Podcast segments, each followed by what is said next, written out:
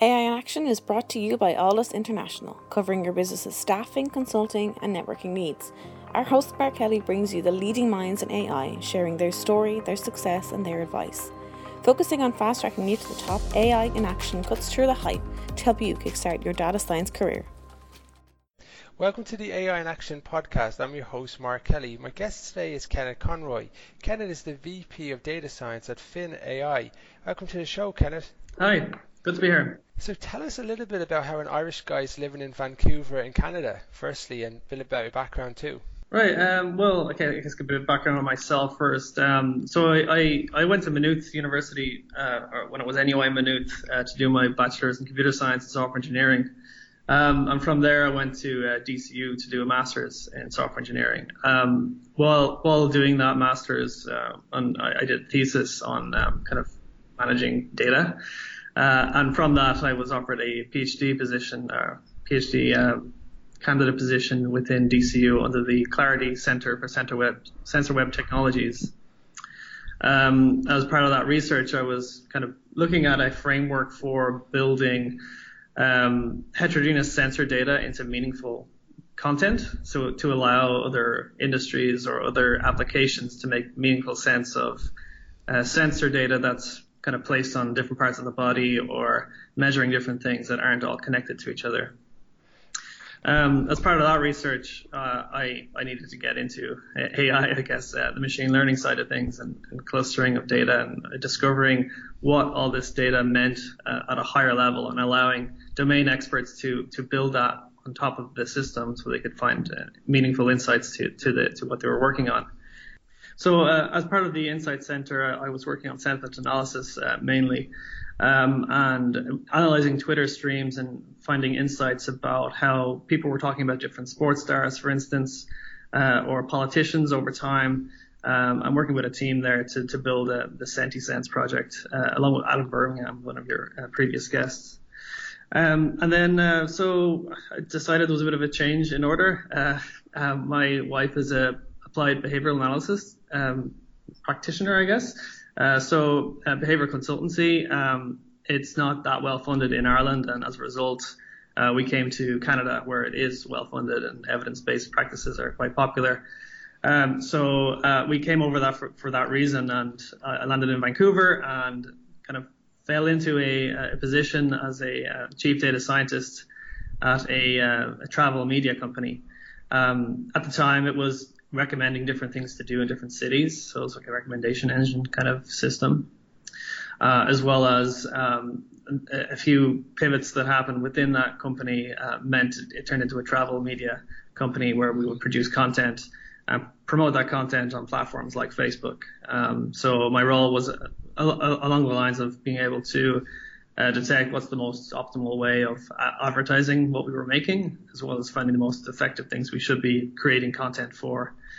From there, I moved to Finn early last year. So I've been here about 18 months to lead their data science department. At the time, there were 10 people.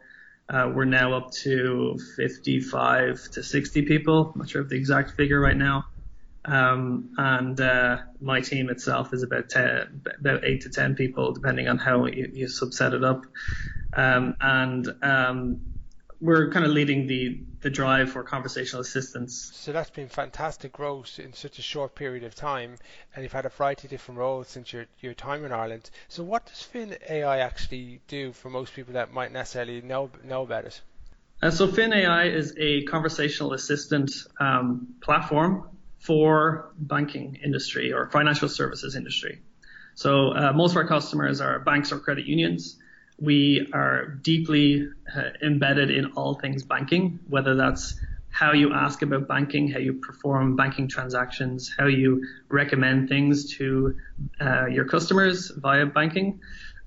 So our platform is a combination of the conversational AI side of things, which is how we understand what the user wants to do, married with what you can actually do within a bank or potentially could do within a bank. So we built out this there's an entire conversational design around how you would interact with a bank and access all of the things you can already do through talking to a person in a branch, or possibly on a phone, or possibly through other platforms like mobile banking.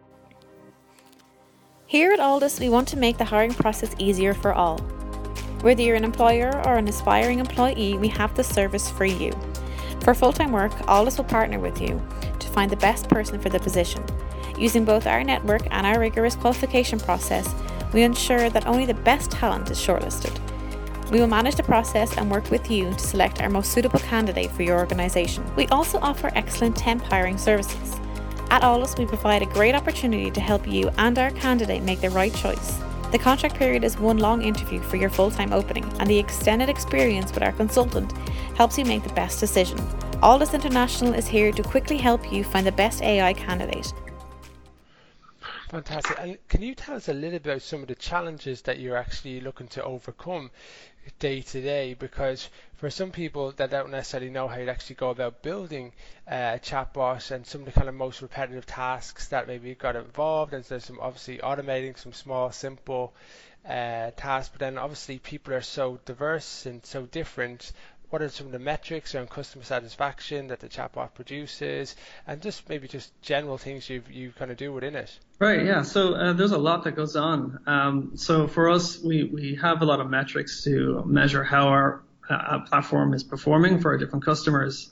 There is a challenge involved in communicating the methods and how the system works overall. There's a bit of a change management that's required to apply a solution that's not always 100% explainable. It's not the same as code that is free of bugs in the same way that AI and natural language is interpreted differently. And confidence values may not be high enough, so in some cases you don't get answers.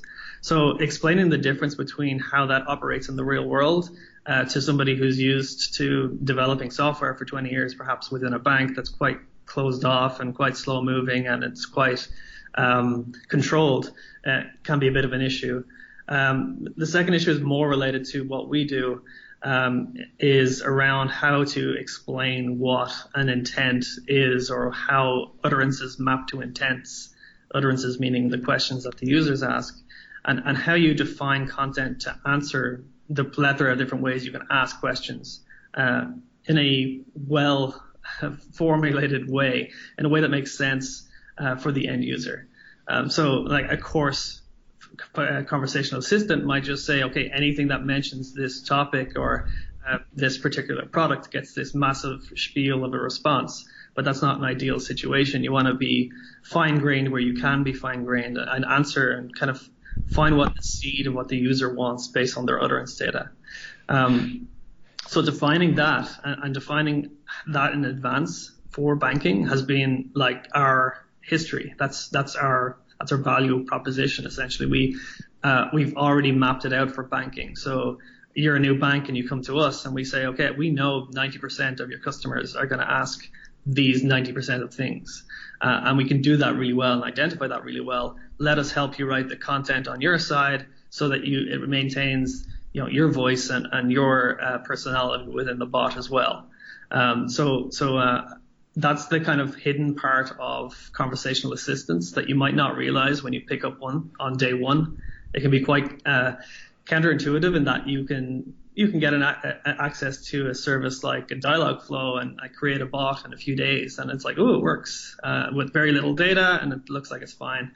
But then fast forward a few months when the requirements have changed, you don't know what people are actually going to ask about have changed. You got to redo the entire thing for every so often. Yeah, I could just imagine, because the reality is that you probably want to give it a personality as well. So you want to come up with some words about how it's going to best describe that personality, then kind of give it real life questions, real life users. You never know, you're not going to know what those real life users are going to do, because you obviously want to be very careful if this is going live in front of customers. You don't want your customers to be the dummies, right? And they're trying all these different things. Like we had the disaster where Microsoft Tray had to be taken down after a couple of hours because the people just completely took advantage of it.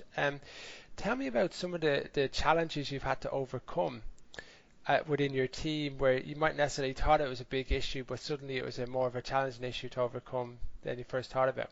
I think the conversational design is a massive example of that. It's something that's not very obviously a problem, and there's not a massive subset of research in that space, or that subset of what we're doing. Most of the research is about how do we optimize these models, how do we integrate additional features into different models and get our best accuracy or score out of this system. Whereas very little focus is put into, well, what are the labels? What is the design of this conversation? How do you find what the user wants to do based on their language? That is something that's kind of treated arbitrarily in the research space. And that has been a challenge for us and something that we have built a lot of tools around to help us solve. So we use a lot of data-driven decisions to ensure that we're making the correct call on what is an intent and how that should be mapped to by different utterances, and then identify where additional new potential intents are beginning to surface, and then prioritize their development into our system. If a customer is concerned about introducing a conversational chatbot into their system, their ecosystem, what kind of advice would you give them, and kind of proven case studies that you can kind of maybe share to say what actually the return on investment is worth it, or something that kind of warrants it? So it depends on what the priorities are of the potential customer or somebody who wants to implement this themselves even. In many cases, it's not quite about efficiency. It does redirect resources from mundane day-to-day tasks so that the same question comes in 100 times a day. It's very easy to knock them down and identify those and go, okay, well, now these people are freed up to actually be a bit more of a lighter touch on other people who actually need one-on-one support. So people who actually have problems that are complex, that are context-specific and are not integrated necessarily into our own platform, if that makes sense. Yeah, it does. So from our point of view, when we develop this for a new customer, we have a kind of a rollout system to ensure quality across the board. We measure things like successful user journeys and sentiment and how the users are interacting, or even the NPS score, Net Promoter Score, get explicit feedback from users. And we have a rollout system that involves a set of beta testers and then sometimes internal banking people, or people who work or are associated with the bank themselves, and they get early access to our systems.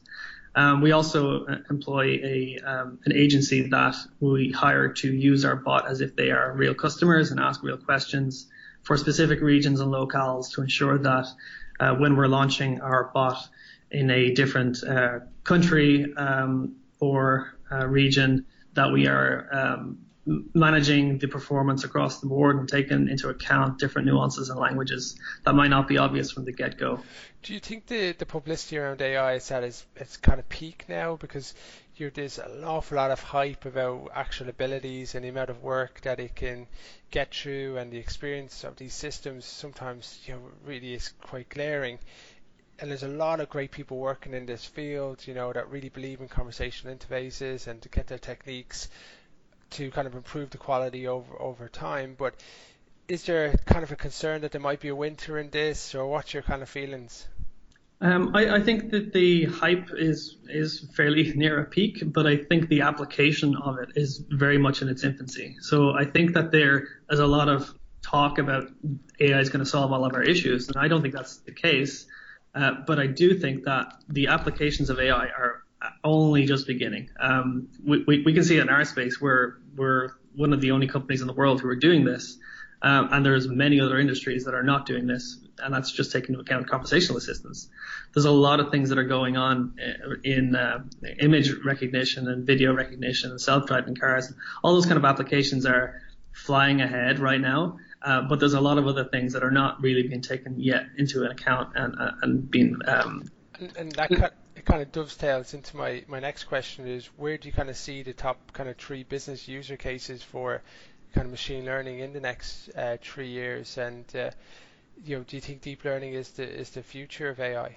Yes, so our platform is built on deep learning almost almost exclusively. We have some rule-based systems in place and some statistical methods to enhance some of our functionality. But for the most part, we are deep learning-based, and the data that we're gathering is getting better and better in that we are capturing more and more of the specific use case that we're trying to solve. So what I mean by that is, like, we have, over 500,000 utterances that are training an English model for conversational banking. And that's great, and that gives amazing accuracy across the board. Take into account additional things like context, which I think is really starting to kind of come into itself. Like, how do you manage context? How do you switch context? How do you persist context throughout a system and get that extra bit of conversational flow? I think that's a massive space for us to move into. And we're doing that ourselves here. The other thing that is important, and I think is only just beginning, is taking all that data and building additional insights from it. So I guess old-fashioned recommender systems, but with the additional context of exactly what you're trying to do for your own problem space. Like, so that data does not exist yet. I think it's so interesting you brought up context. And even if you use the example of using Alexa or Google Home, when you ask Alexa a question, you then have to then repeat the question. So you're like, Alexa, what movies are on at the moment? Then you have to say, what time, Alexa, what time are they at? Rather than with Google, you just say, what movies are on, which one, what time, and it's a lot more context driven. And then when you've got users coming onto the site, if you know the context about why they're on the site, because A, you haven't fixed their problem before, or now you have just fixed their problem, and you're not taking into perspective their sentiment from previous tweets or social media, there's an awful lot there that you could really take advantage of in terms of one-off offers and more personalized responses. A huge amount, yeah. And those kind of use cases are hugely valuable for something like a bank. You understand when people are getting paid on a daily or weekly basis or whatever their pay schedule is, and then you're able to recommend things and educate them in their financial wellness and well-being and allow them to invest their money or to save their money or a proportion of their money, or we know that you've got a big bill coming up, so we're recommending you to move money into your checking accounts so you can pay that bill and so on. Or the one that I personally find my favorite is, if you know that you travel a lot, they can say that, well, actually, you're traveling a lot, why don't you use your air miles for your credit card? Or you can actually get bonuses on this, or 6 months payment policy, or travel insurance. There's so many different things that you can link up now. It's just really smart. Absolutely, and some of them are very light touch too. Like, we just announced a partnership with Visa Canada a few weeks ago, and our use case is one of the most commonly used things is, you just inform your card issuer that you're going abroad for a trip, so they don't cancel your card when you use it for the first time you cross the border. And that kind of very soft touch, let's just click a button or type or say into your phone, I'm going abroad next week.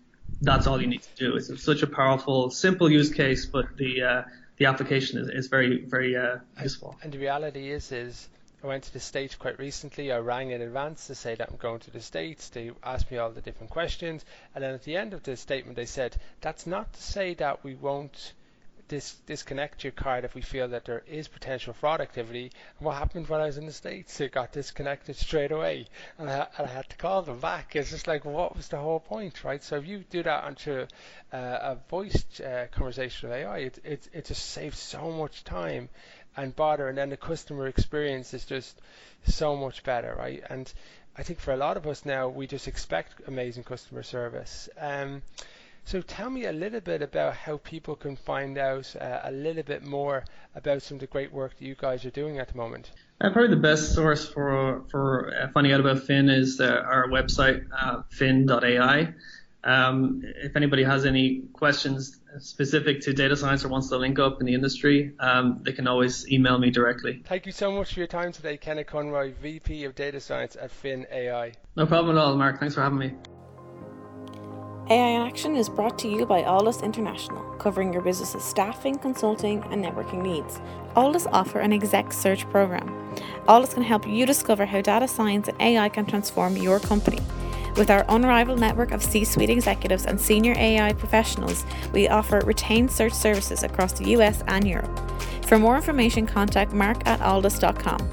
Get the Alldus Advantage. Become a member of the Alldus community and enjoy some of the following. AI meetups.